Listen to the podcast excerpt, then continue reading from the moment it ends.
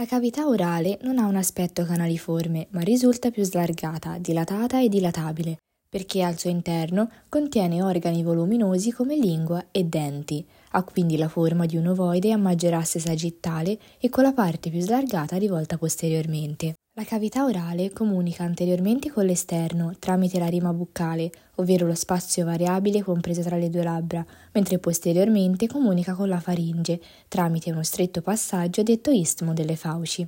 Grazie all'arcate gengivo-dentarie, la cavità orale è suddivisa in due parti, il vestibolo, ovvero la parte anteriore ridotta, e la cavità orale propriamente detta, posteriormente e più ampia. Il vestibolo della bocca è lo spazio più esterno e ristretto della bocca, con forma a ferro di cavallo a convessità rivolta anterolateralmente, delimitata da una parete esterna costituita dalle labbra e dalle guance e da una parete interna costituita dalle arcate gengivo-dentarie. Le pareti interna ed esterna, rispettivamente in alto e in basso, si uniscono a livello di un solco, detto solco vestibolare superiore e solco vestibolare inferiore o fornice.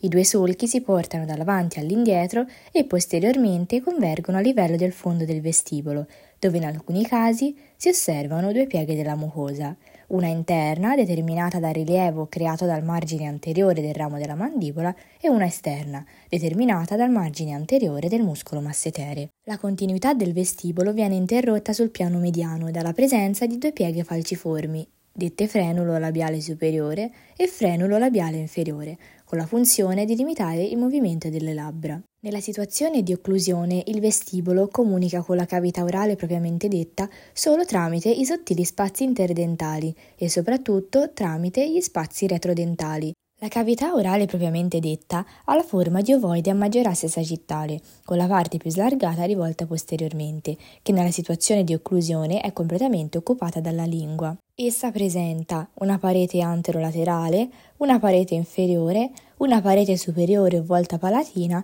e una parete posteriore. La parete anterolaterale è costituita dalle arcate gengivo-dentarie nel loro versante linguale. La parete posteriore è costituita nel primo terzo superiore dalla parte mobile del palato molle e nel terzo inferiore invece si presenta ampiamente discontinua e è rappresentata dall'istmo delle fauci, ovvero la comunicazione con il tratto medio della faringe, cioè l'orofaringe. La parete inferiore è costituita dal solco sottolinguale, occupato completamente dalla lingua. Infine, la parete superiore o volta palatina presenta una convessità posteriore, che varia in relazione all'età, al sesso e allo sviluppo delle strutture circostanti. Ad esempio, se le cavità nasali risultano ben sviluppate, la volta rimane più appiattita, se invece le cavità nasali sono poco sviluppate, la volta risulta ogivale. Essa è costituita nei due terzi anteriori dal palato duro e nel terzo posteriore dalla parte fissa del palato molle. Per quanto riguarda quindi il vestibolo della bocca, si descriveranno le labbra, le guance e le arcate gengivo-dentarie. Per quanto invece riguarda la cavità orale propriamente detta,